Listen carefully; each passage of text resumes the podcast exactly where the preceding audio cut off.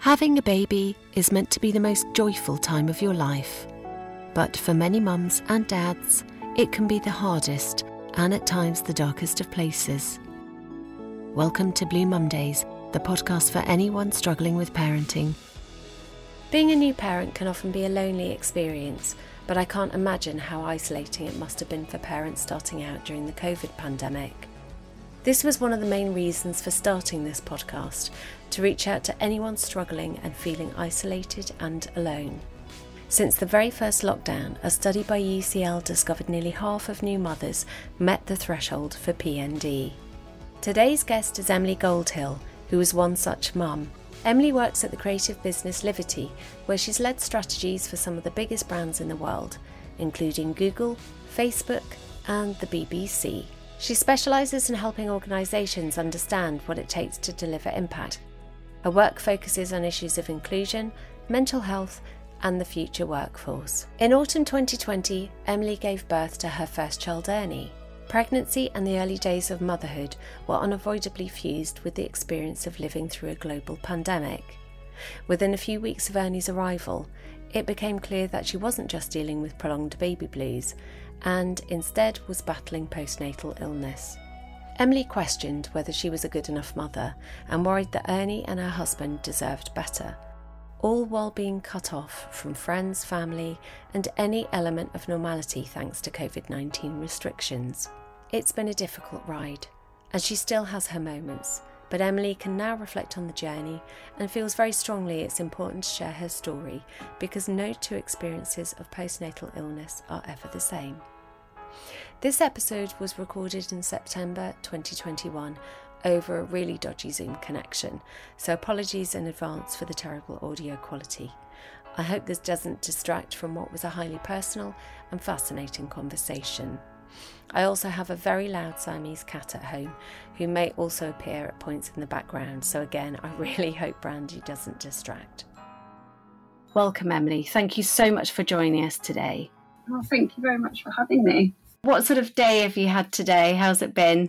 Today's been a good day. We went to nursery this morning to see nursery. That was quite a big moment, I guess. How do you feel about that? Because that's that's a huge step when you're sort of thinking about returning to work and leaving your child in childcare for the first time. That's a really big deal. It is a big deal. He's ready. I think he's I think he's sick of me uh, after so much time together. Just like, see, mum, that's show business. Not, but that's good. Um, it's so much better to have it that way than sort of clinging and terrified. And what was your gut instinct? Because it's you know it's it's a big thing for for you as the mum. Yeah, I think anxiety is going to be greater with me than it is with him. The yeah. separation anxiety. I think it's something that yeah I've definitely kind of worried about and I've worked myself up about a few times. And I still have six weeks until I'm back at work. Yeah but it just it's like a big moment. And it's okay to have those feelings. I think, you know, even if you're not suffering with postnatal illness, those feelings are very, very normal for a mum, and especially for the first time you do anything like this. And I think anybody listening uh, who has already been through the nursery thing will totally understand uh, exactly what you're feeling at the moment. If my experience is helpful, it was definitely not as bad as I thought. And actually i mean stanley my son adapted really well. And yeah exactly like you said it's it's you that has much more of a, a problem with it than than the kid who's just like yeah see you later.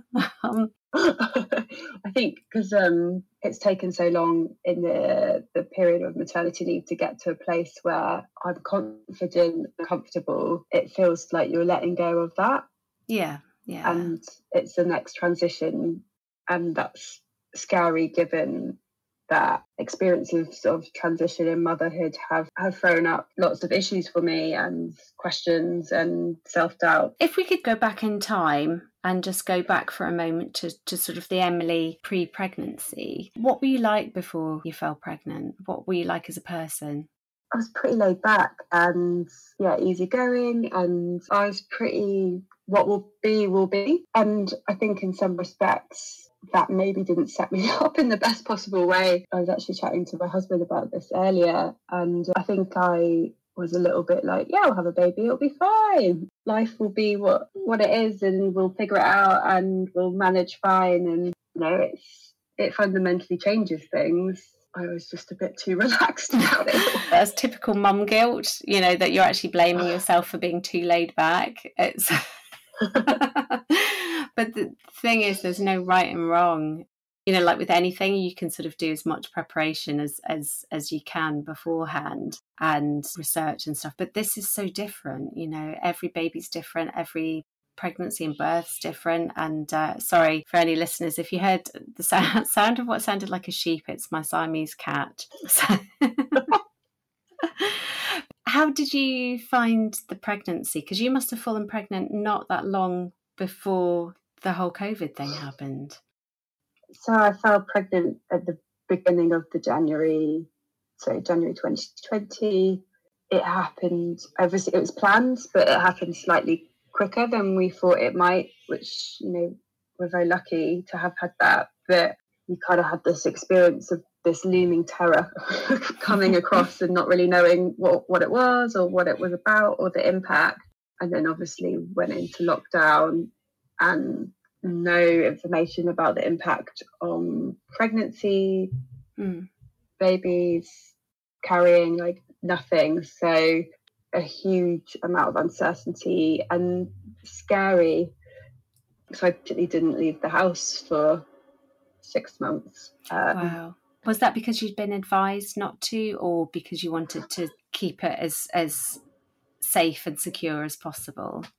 Yeah, it was the unknown, and you have this thing that's incredibly precious and you don't want to do anything to jeopardize it. And you you know we were in a situation where we were facing a circumstance which has never really been faced before and you're lacking information and you everybody's kind of keeping everybody at arm's length. So even our medical appointments you know my husband couldn't come to any scans um, midwife checkups were done by the on the phone, so you don't. Yeah, you didn't have a lot of connection, and I guess if if health professionals don't want to see you, why would you want to go out and put yourself in a situation where you feel that you're going to expose yourself to something unnecessary? Because that's an incredible thing isn't it? Because when when you're first pregnant especially with your first child it's going to the scan with your partner is such a big moment. And you didn't have that experience? No it's um it was it was really difficult. And i think i had these ideas of what it would be like and a big part of that is the journey that my husband and i would go on together. And i think it was incredibly difficult for both of us in different ways a journey not to pan out like we both expected it to. I think you know for my husband i'm having all of these big changes physically, emotionally, and you know his job is there to be there and to support it. And there's no way for him to kind of necessarily connect with that. Obviously, you have the bonding as much as you can when you're together, but to be able to see the baby and hear the heartbeat and have those moments, you know, it's not the same when it's done over a FaceTime and you've got somebody telling you that you're not allowed to take photos or you can't record audio and you've got to be off at this time and moving through photos at a rapid rate. Uh, my husband was like, I have no idea what you just showed me. Oh my goodness. Because, so yeah, that, that sort of not even being able to like video it for him or record the heartbeat. I, you know, I remember sort of setting my phone to record the heartbeat when I had a, a sort of late checkup. And how did that make you feel? I think at the time we didn't necessarily know how we felt because you're processing so much and it was just like i think for my husband it was like how do i just keep them safe? Um, and that was his priority and how does he look after me in the best possible way given the situation that we're in? And i think for me i just it felt yeah either you felt like it wasn't the experience that you wanted to have and we weren't in it together in the same way. Um, you know, he was amazing and supportive. And I think in reality, actually, some of the stuff, the the kind of negative emotions that I dealt with after my baby arrived, I were creeping in during pregnancy. Yeah. Did you did you have any sort of history of anxiety or anything like that growing up?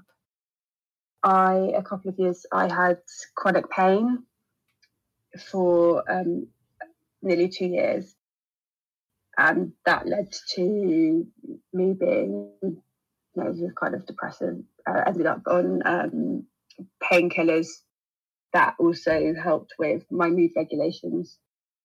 Um, again, so quite situational again, but yeah, uh, it was how you kind of carried that load, I guess. And had you said anything to your sort of health, uh, your, your midwives uh, about there was a likelihood that you know you might be triggered by certain things during the pregnancy? Yeah. So we had the conversation, um, and it was asked at kind of asked at the midwife checkups. Um, and I would say, like, I've been finding it difficult, and I think a lot of that got put uh, put down to COVID. Um, I think lots of women felt that way, um, and I think it was kind of something they were hearing a lot of. So whether it was something which was kind of seen as well, it is the situation. Uh, we've got to just crack on. I don't know but yeah, you know, they they had that. They had my notes, uh, and we talked about it. And I guess that was very much about kind of how are you feeling and at the, at moment. And it was that for me, it was like, well, I just I'm I want my baby, and I'm anticipating my baby coming out, and actually potentially feeling like once my baby arrived, the impact of COVID wouldn't feel so big mm. because we would have our baby, be my husband, we would be together looking after him. Um, and I felt like maybe I could go back out into the world a bit more. And then that didn't happen. It's, it's so hard, isn't it, as well, to sort of cast our minds back because it's nearly 18 months now since. COVID hit the UK. I'm trying to even think, did we have like much awareness of it back in in sort of January, February?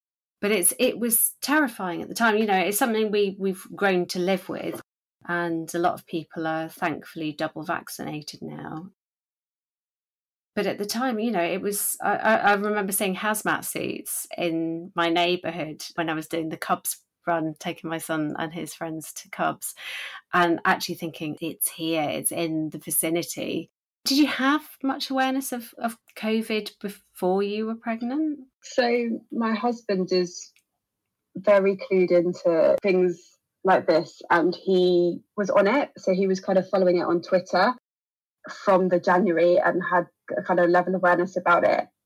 And he actually was, was kind of on it and was like, you need to take hand sanitizer with you on the bus, you need to try and avoid public transport maybe stop doing certain things a bit before it became the full lockdown. So we were aware of it. He was very much kind of end of January, like, I think this is going to be big.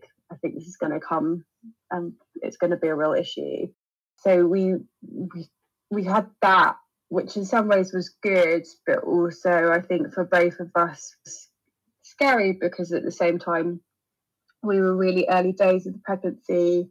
You don't want to jinx anything, you don't want to tell people. So we were kind of carrying this early load together and and aware of it and thinking about what does that mean. I mean, it's a, a really scary time, early pregnancy, anyway. Um, especially if you've never been through it before, and and you're you're wanting to do your absolute best. You know, eat the right things, stop doing all the you know anything that could possibly jeopardize it. Did it mean that you weren't able to enjoy the pregnancy because there was so much going on around at the time? Yeah, so I didn't I didn't feel great pretty much the whole way through my pregnancy. I was quite sick, nauseous a lot of the time, lots of reflux and really uncomfortable. But I think I think COVID just added a whole another level. And I think it's only reflectively I'm able to recognize that yeah, it just wasn't the pregnancy I thought I was going to have. And there's been this this kind of grieving process for that experience. You know, we didn't get to go look at buggies and John Lewis and push them around. And like, I didn't really get to nest, which is ironic given that I was at home the whole time. But it just, it wasn't kind of the same. And you know even with things like working remotely like people only see you from the kind of the shoulders up um so the understanding that i was pregnant or or just i wasn't seen basically. I, I, I felt like i wasn't seen as a as a pregnant lady which sounds crazy. Um and one of the things i was chatting to some of my like um nct friends is none of us got to wear our baby on pull badges it sounds really silly but it's so iconic and such a part of being a pregnant lady in london yeah, it's a rite of passage. You, you kind of want to have that, and you didn't. Yeah. You know, it's such a first world problem when we think about, you know, doing the, the looking at buggies and John Lewis, sort of going to Mothercare and looking at the baby grows and and doing all of that. It, it's part of being pregnant, I think. And do, do you think there is a big sort of expectation that we're made to sort of expect you know what pregnancy should be like you know and there's all these baby mother and baby magazines that that show this incredible laughing pregnant woman living her best life. Do you think you felt that sort of expectation? Yeah massively. I think there's so many portrayals of what it is to be pregnant and what it is to be a mother that you're constantly being told this is how your experience should be and I think there's a big thing in particular around like being pregnant and glowing and feeling really bonded to the baby and and it being this like magical experience. And I just I mean, I just looked peaky for like the whole nine months. And I definitely didn't glow. And yeah, I didn't feel particularly bonded really. Like I, you know, you know that there's something going on and I I knew that it was something that I loved, but you haven't really got a concept of it properly. So yeah, I think it's it's a big narrative that's kind of pushed on you, and then you're told to be these like really positive things when you're pregnant, but that means that actually the things that are not very nice about pregnancy, but are also really common, aren't really talked about. You know the kind of like the pains that you get or the yeah like things like constant acid reflux and things like that. Like none of that's discussed but it's a huge part of what the experience is. Yeah and it's you know it's like really sore boobs constipation piles if you're really unlucky uh, sciatica and and and my god the mood swings oh it's, it's, much, yeah. it's a hormonal jamboree.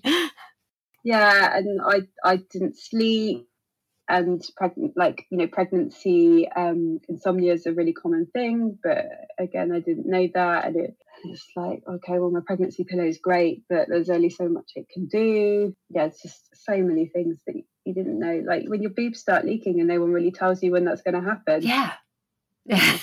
It's, it's, I sat in front of television. I was like, "What happened?"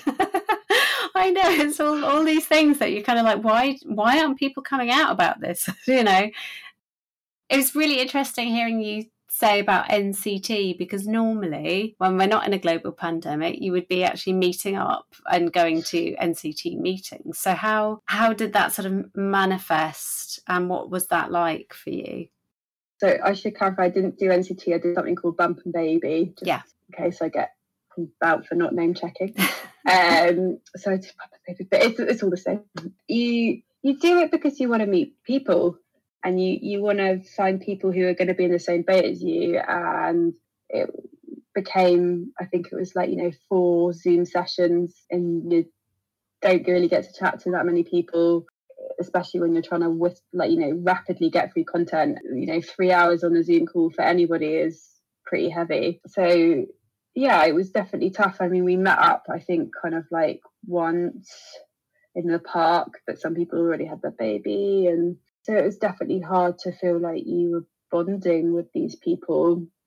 You know, they've they've been really great at moments, but I think in particular at the beginning, you know, the only option open to us was do you want to go for a walk in a park and you're talking about in November it's cold, it's wet, it's miserable. I'm gonna have to breastfeed my park bench in the rain. it's not it's not really ideal again that's that's another sort of big impact because um, sort of meeting women that are going to go through it at the same time as you that's a huge support network and if you're not able to sort of bond with them in the same way um, i think also what you were saying about sort of finding it hard to bond with your baby i think that's something quite common with a lot of women you know that it is such an abstract concept. And it isn't until you give birth that it actually feels real. And i remember looking at sort of apps where it says you know this this week your your baby's the size of a kumquat and this week it's it's a tangerine and oh my god it's now the size of a watermelon. It's time time to get it out. But it's yeah it does seem such an abstract thing. Let's talk about the birth if you're comfortable with that what was the birth like for you so I was induced at 40 weeks because they were worried that, that he was going to be a giant baby, which in itself is like one of the scary things when you go and get scanned just before. And he was kind of like off the chart big. Um, and then you're sat on your own and they're calling an obstetrician and trying to work out what they're going to do and trying to ring my husband and saying, I don't know what's going on. Um, I was induced in hospital, um, um, obviously with COVID, restrictions were in place around visiting. So my husband had to leave. And then my labour basically kick-started when my husband wasn't there. And it was a very quick labour, which in lots of ways I'm obviously very grateful for. But my husband actually missed the birth.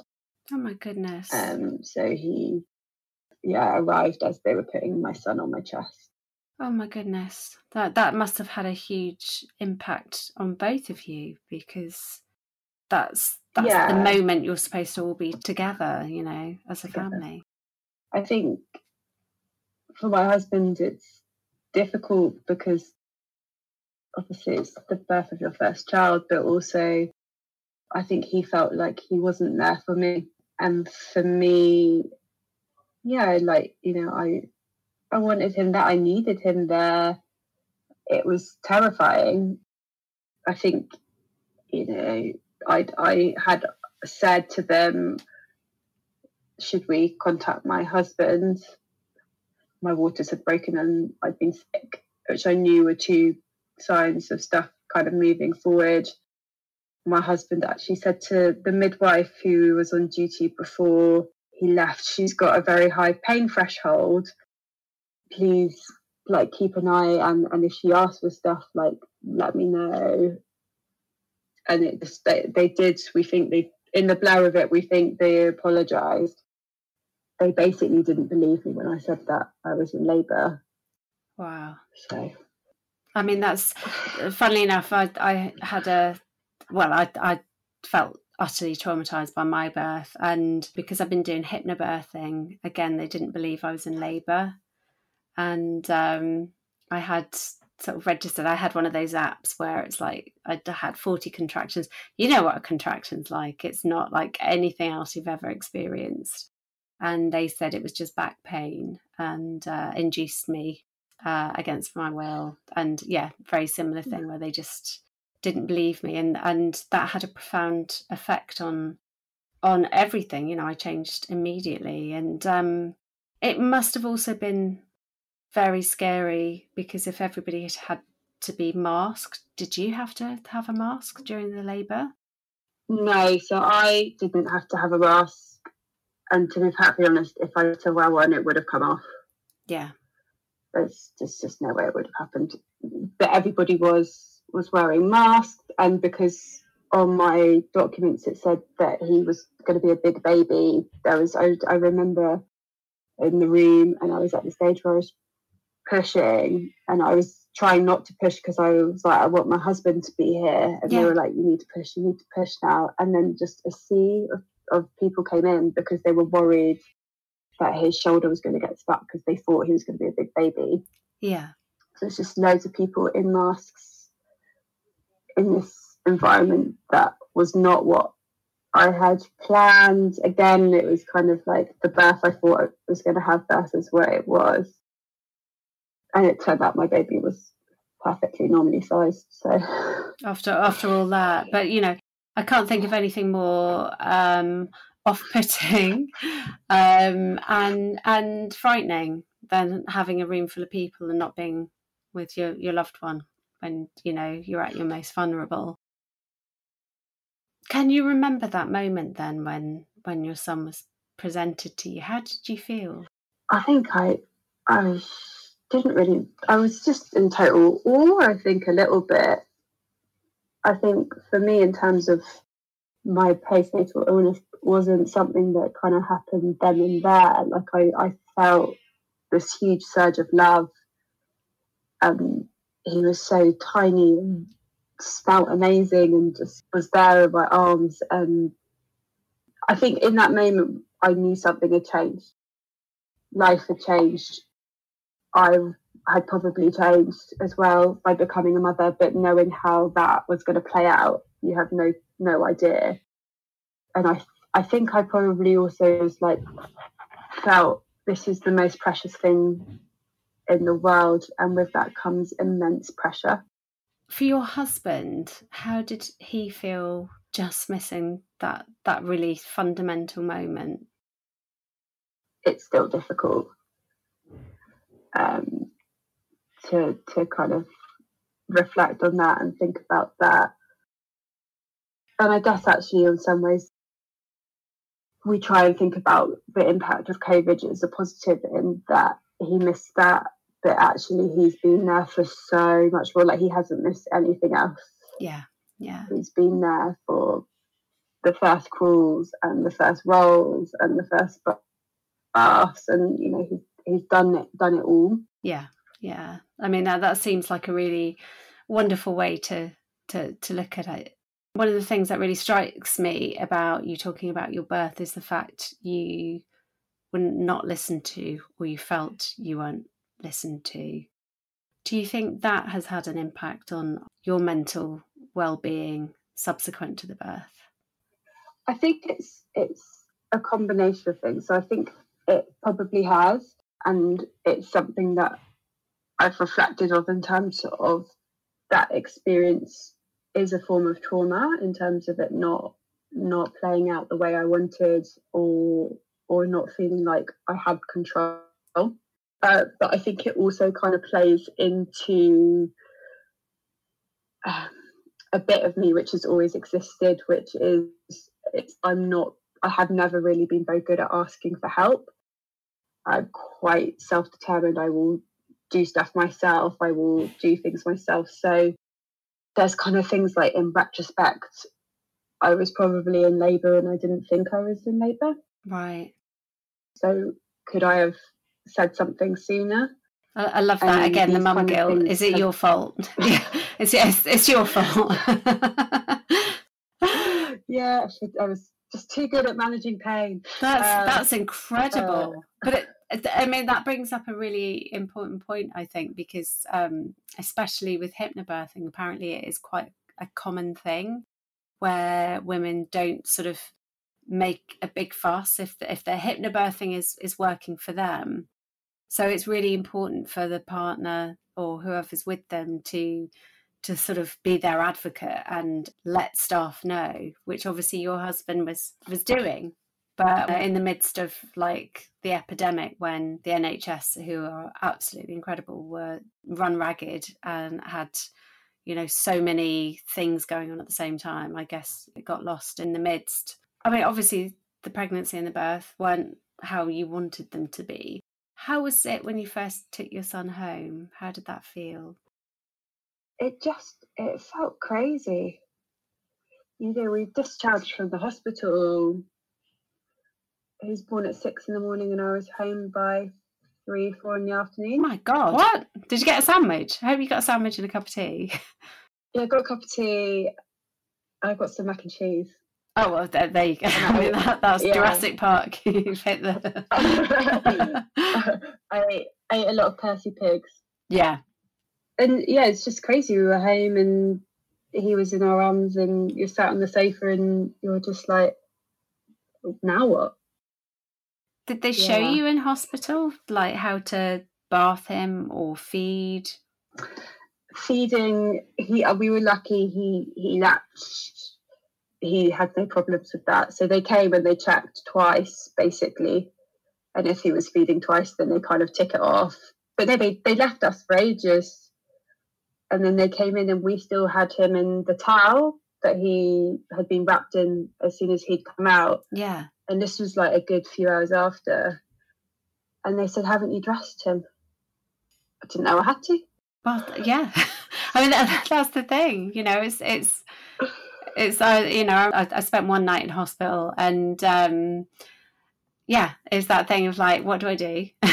and they were like, well, feed him every four hours. And I'm like, how?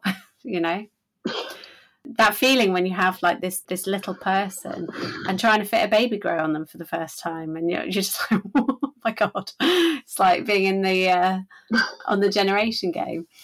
So, how did you sort of first realise that you might be suffering from more than the baby blues? So, my husband said something to me. Mm. He he kind of raised it because we were maybe a couple of weeks in and I was just crying like the whole time. I had started to get really angry at him. So just kind of would see red and would blow up. And I've never been a particularly confrontational person. So that was an, a new thing for both of us.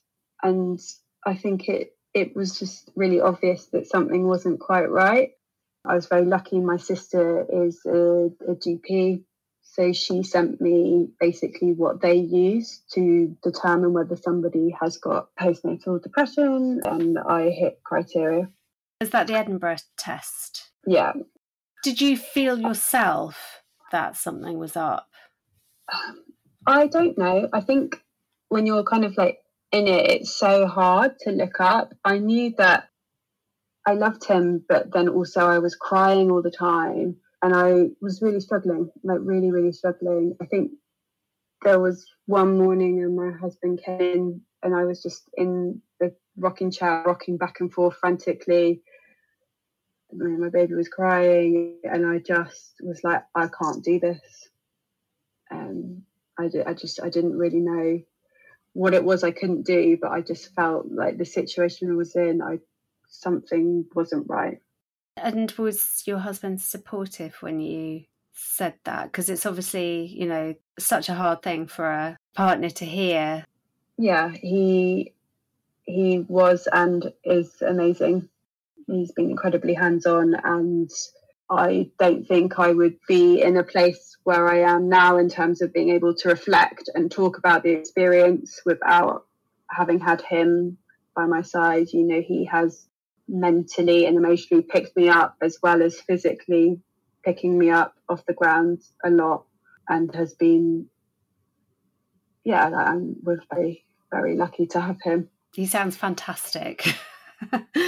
Um, so so that is wonderful that you had that level of support right there and and very very present from what you're you're saying but again the covid pandemic must have meant you had a lack of support from your usual network, which would be family, friends? Yeah, I think you know they say that it takes a village to raise a, a child, and there's a reason why they say that. We, you know, not not seeing family, we still haven't been able to get him to meet all his family, like immediate families yet. Um, it was really hard, and I think again it was that kind of what my expectations were. So my my mum has been incredibly present in my sisters and my nieces and nephews' lives, and she would have been. And I think if we weren't as cautious as we were, she probably would have been banging at the door. So not not having that was really hard. And I think it kind of works in two ways. There's the practical support around just someone else to hold the baby uh, so you can have a shower or just to put a load of washing on for you or whatever that might be but also emotionally i think you know parenthood especially in those early days can feel quite lonely because you know you lose all sense of night and day and it's so all consuming because eh, you're trying to figure out how to keep this tiny thing alive and figure out feeding and figure out how you work together and having friends to turn to or to see or family in that respect i think becomes really important and you just didn't have that. The news and television it was all doom and gloom at that time you know it was you couldn't get away from it. Did you find that had an impact on you as well? Yeah. The in particular was the christmas period. So in the build up the the, the lockdown and christmas basically being cancelled which i know impacted so many people but it was kind of you know the potential idea of being able to have christmas with some of my family and then it just being kind of taken away from you it totally that that really broke me and again, it's another sort of milestone, isn't it? Baby's first Christmas. You get the the special Christmas themed bib and or baby grow, and again, it's meant to be a, a big deal. That must have been incredibly hard. How did you spend Christmas? Yeah, it was, was it just the three of you? So it was it was the two of us, and it was it was really lovely. My husband cooked an absolutely banging spread. We went for a walk and you know had a nice glass of wine, but it, it was also underpinned. I remember Christmas because I was just not in a very good way. So I think you know I I got really angry um, and blew up for no real reason, and then was crying for a good period of time, and that was then well this is his first Christmas. Um, rather than it being this kind of again big joy, joyous thing that you have in your head and the images that you see and, and feel like you want to recreate. And then it didn't pan out that way. Did you feel guilty? Oh, yeah. Like guilt all the time. I'm not doing a good enough job. I'm getting it wrong. Uh, the big thing for me was my husband and my son deserve better. They deserve better than me. Um, at, at my worst, I had this kind of feeling of like they would be better if I wasn't here. Like if I just walked out the flat and it was the two of them, it would be better. Uh, I just felt like I was constantly getting it wrong. I or I was I was a problem. Yeah, I couldn't I couldn't do it right. Whatever right is with a newborn baby. And there is no yeah. right. There is no right. it's just survival. No, exactly. And I, I felt like I couldn't even do that right. I couldn't survive in the right way. Were you able to express those, you know, very painful feelings, thinking they're better off without you, which clearly they weren't and are not? Were you able to tell those darkest feelings to to your partner? Yes, yeah, like that was one thing that I never struggled with um, but I think you know the way that it would be delivered, it, often me hysterical, uh, you know, on on the bathroom floor, kind of having walked away from them in in the moment. Um, I think it. I can't imagine what it would be like to be on the receiving end of that because it's not just about me. You know, we've got a little baby there as well, and you know, you've you've got to work out how you bring your partner back and also look after something that's tiny and precious.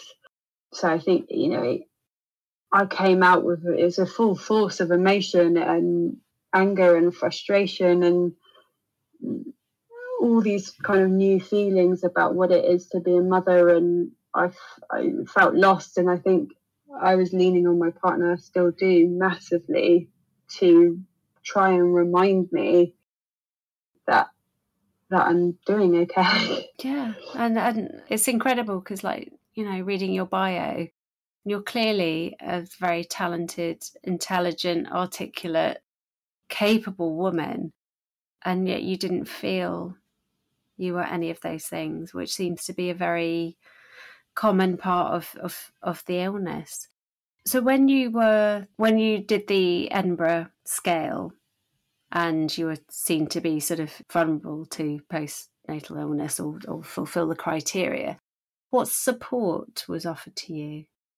So, if I'm honest, I kind of tried to see what services were available online and also spoke to some friends who are in the uh, health profession. And it became very clearly, very quickly, that the waiting list to be seen through the NHS was just off the chart in terms of how long it was. So I contacted some private therapists, uh, started with talking therapy to see how I would go with that. Very lucky that we were in a position whereby we could afford for me to do that.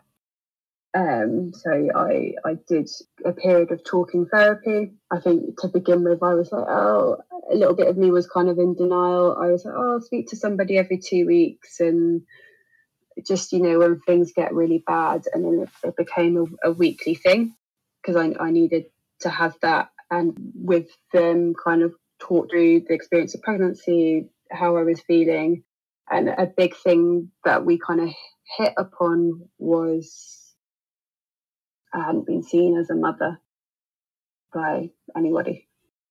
I've had friends who have been pregnant throughout and I haven't seen their bump. So so to me they look just normal and it's like the pregnancy hasn't happened. So how did that manifest itself in terms of the feelings you had towards being a mum then? I think it fed into that feeling of me not getting it right and the guilt and the not the kind of not knowing and second guessing.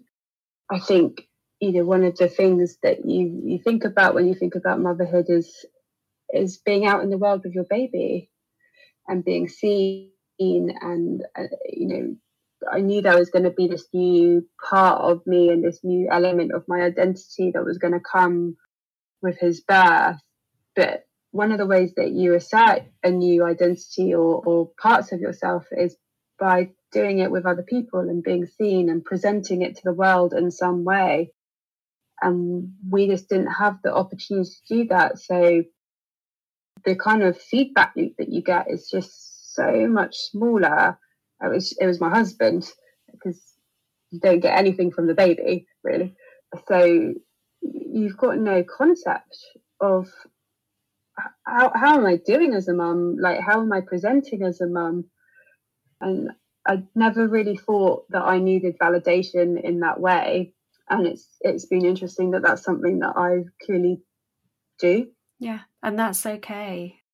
So I guess I mean the normal thing when you're when you're a brand new mum and and you feel ready, if you feel ready, because it's not for everybody, you'd normally sort of go to coffee shops and meet other mums, you know, maybe your NCT or other group um, going through it at the same time also baby groups. I guess none of that was available to you, was it No, for the first six months, nothing. I mean, I think comparison, especially when you're a mum, is is a dangerous thing. But also sharing that experience and, and talking to them. Yeah, and I think because I wasn't necessarily kind of living this what what what it is to be a mum in normal times. I definitely fell into dangerous traps in other ways. So, uh, social media at the beginning, I definitely got sucked into kind of Instagram holes with with like sleep training accounts and mums who even like the ones who are meant to be the kind of organic true representation of what motherhood is like kind of and i was slightly obsessive and uh, you know the nights when i was up like looking at it two, three in the morning and thinking, oh God, that's bullshit. Or like, oh, they say that my baby should be sleeping like this. Why isn't he sleeping like that? Um, and it got really bad. And one of the best things that I did was just come off social media. That's an incredibly brave and hard thing to do in this sort of day and age. But I do think there's like such a, a dearth of information on the internet I remember, you know, I just wanted to find out the right way to do something. And for a start with babies, there ain't no right way. You know, there's like 40 different ways you can breastfeed and latch and, you know, also. And I would be desperately clinging for information like, oh, I've got to do it this way now. And, and then you read something conflicting. And it's, it's no wonder we feel like guilt because you're damned if you do, damned if you don't. It's like, you know, don't go to your child immediately because you'll be creating a rod for your own back. They'll just, you know, constantly demand all the time. But then if you don't, you're being incredibly cruel to the child, you know. So I think actually breaking away from that and breaking that cycle was an incredibly brave and big step to make. Yeah, it doesn't feel like it when you've done it because, but in, in retrospect, it definitely has been incredibly beneficial. You said it in the fact that there is no right way. And I think the thing that I've kind of started to realize is every baby is different, every mother is different. And I actually just think that a lot of the stuff is out there just shouldn't be allowed to be put out there. Yeah, and there's so much misinformation because, and yeah, and I, I I I think one of the things about maternity leave is it's, it's obviously time for you to you know look after your baby but it's also time for you to figure out how you want to work with your baby. Yeah. And get to know them and to learn and to understand and for them to do that with you. And if it becomes about what's the right way then you're not allowing that to happen. Yeah. Yeah. I think that's very you know very wise words and when I w- was going through it with Stan and, and that feeling of, you know, people would say, just trust your instincts. And I was like, I don't have any instincts. Oh my God, what's wrong with me? But it is as you grow in confidence and as you say, you get into that rhythm with your baby, that you understand what works for, for the two of you. And it can completely contradict all the, the latest thinking or the latest trends. But it's important about finding your own rhythm and, and trusting in that. Where are you now in your in your sort of experience? Do you feel you're coming out the other end? Yeah, so I, I definitely feel out the other side in in lots of respects. I don't think I know I've necessarily had the the time or the distance to be able to reflect and think about the true impact, I guess, on on that on on my experiences of postnatal illness. But I, you know, I love my days with my son now, and I feel like I know what I'm doing a bit more, and I feel more in control of myself and my emotions, and a little bit more level. You know, obviously there are moments, and I think we're doing lots of fasts later because things are opening up now or, or things like that. And that throws at it a lot of kind of new hurdles and new things for me to think about. But I guess you just take it day by day and and I think knowing I'm going back to work right now, it's about how I kind of treasure these moments and the time I have with him.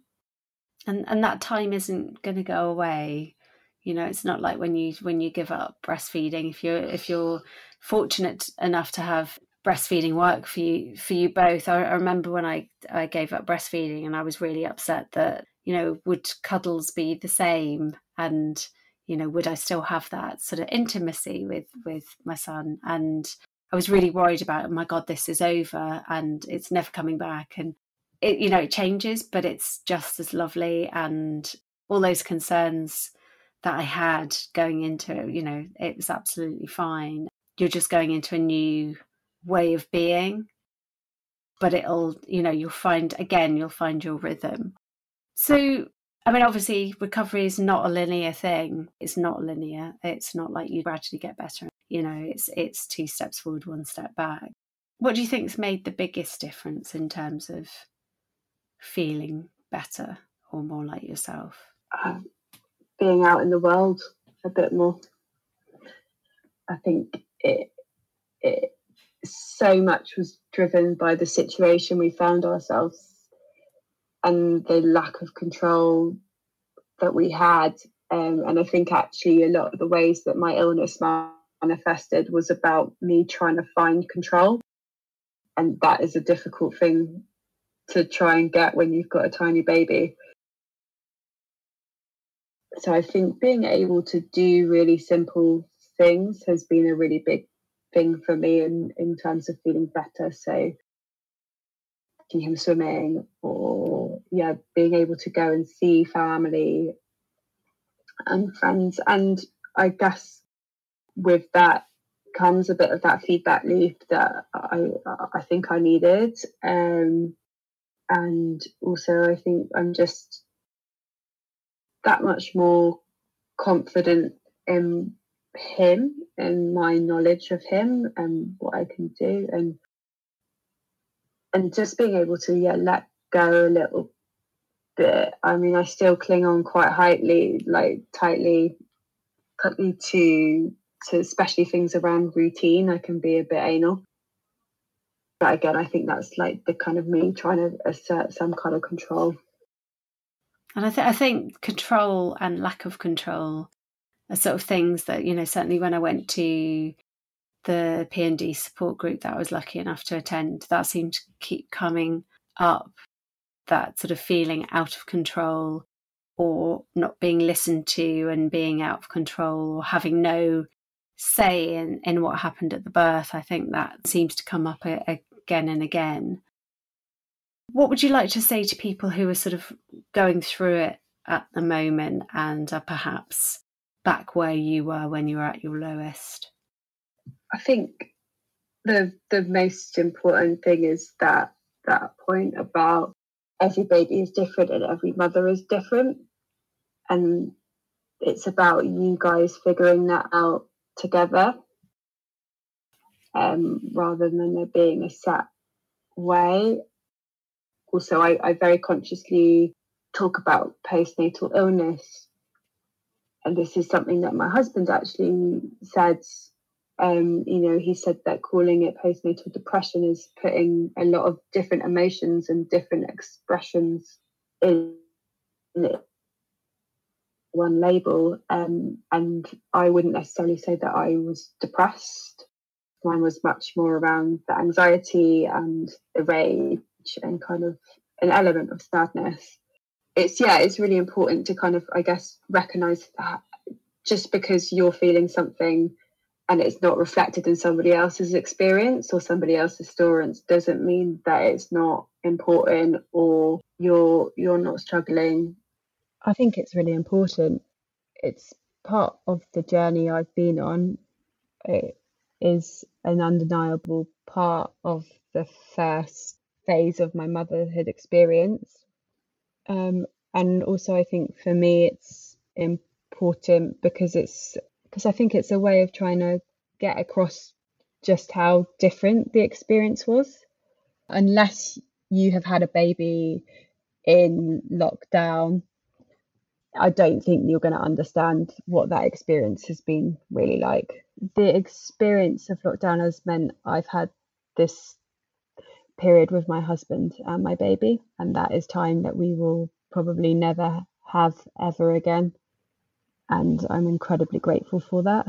Um, and I think it's definitely given me a different perspective um, and made me learn some quite hard lessons, I guess, about myself but hopefully lessons that will will help in terms of how I approach things and tackle things moving forward. If you like this episode of Blue Mum Days, please rate and subscribe on your favourite podcast platform. Please also spread the word. It only takes a minute and really does make a difference in helping others discover the podcast, which means helping more parents get the support they need. Thank you.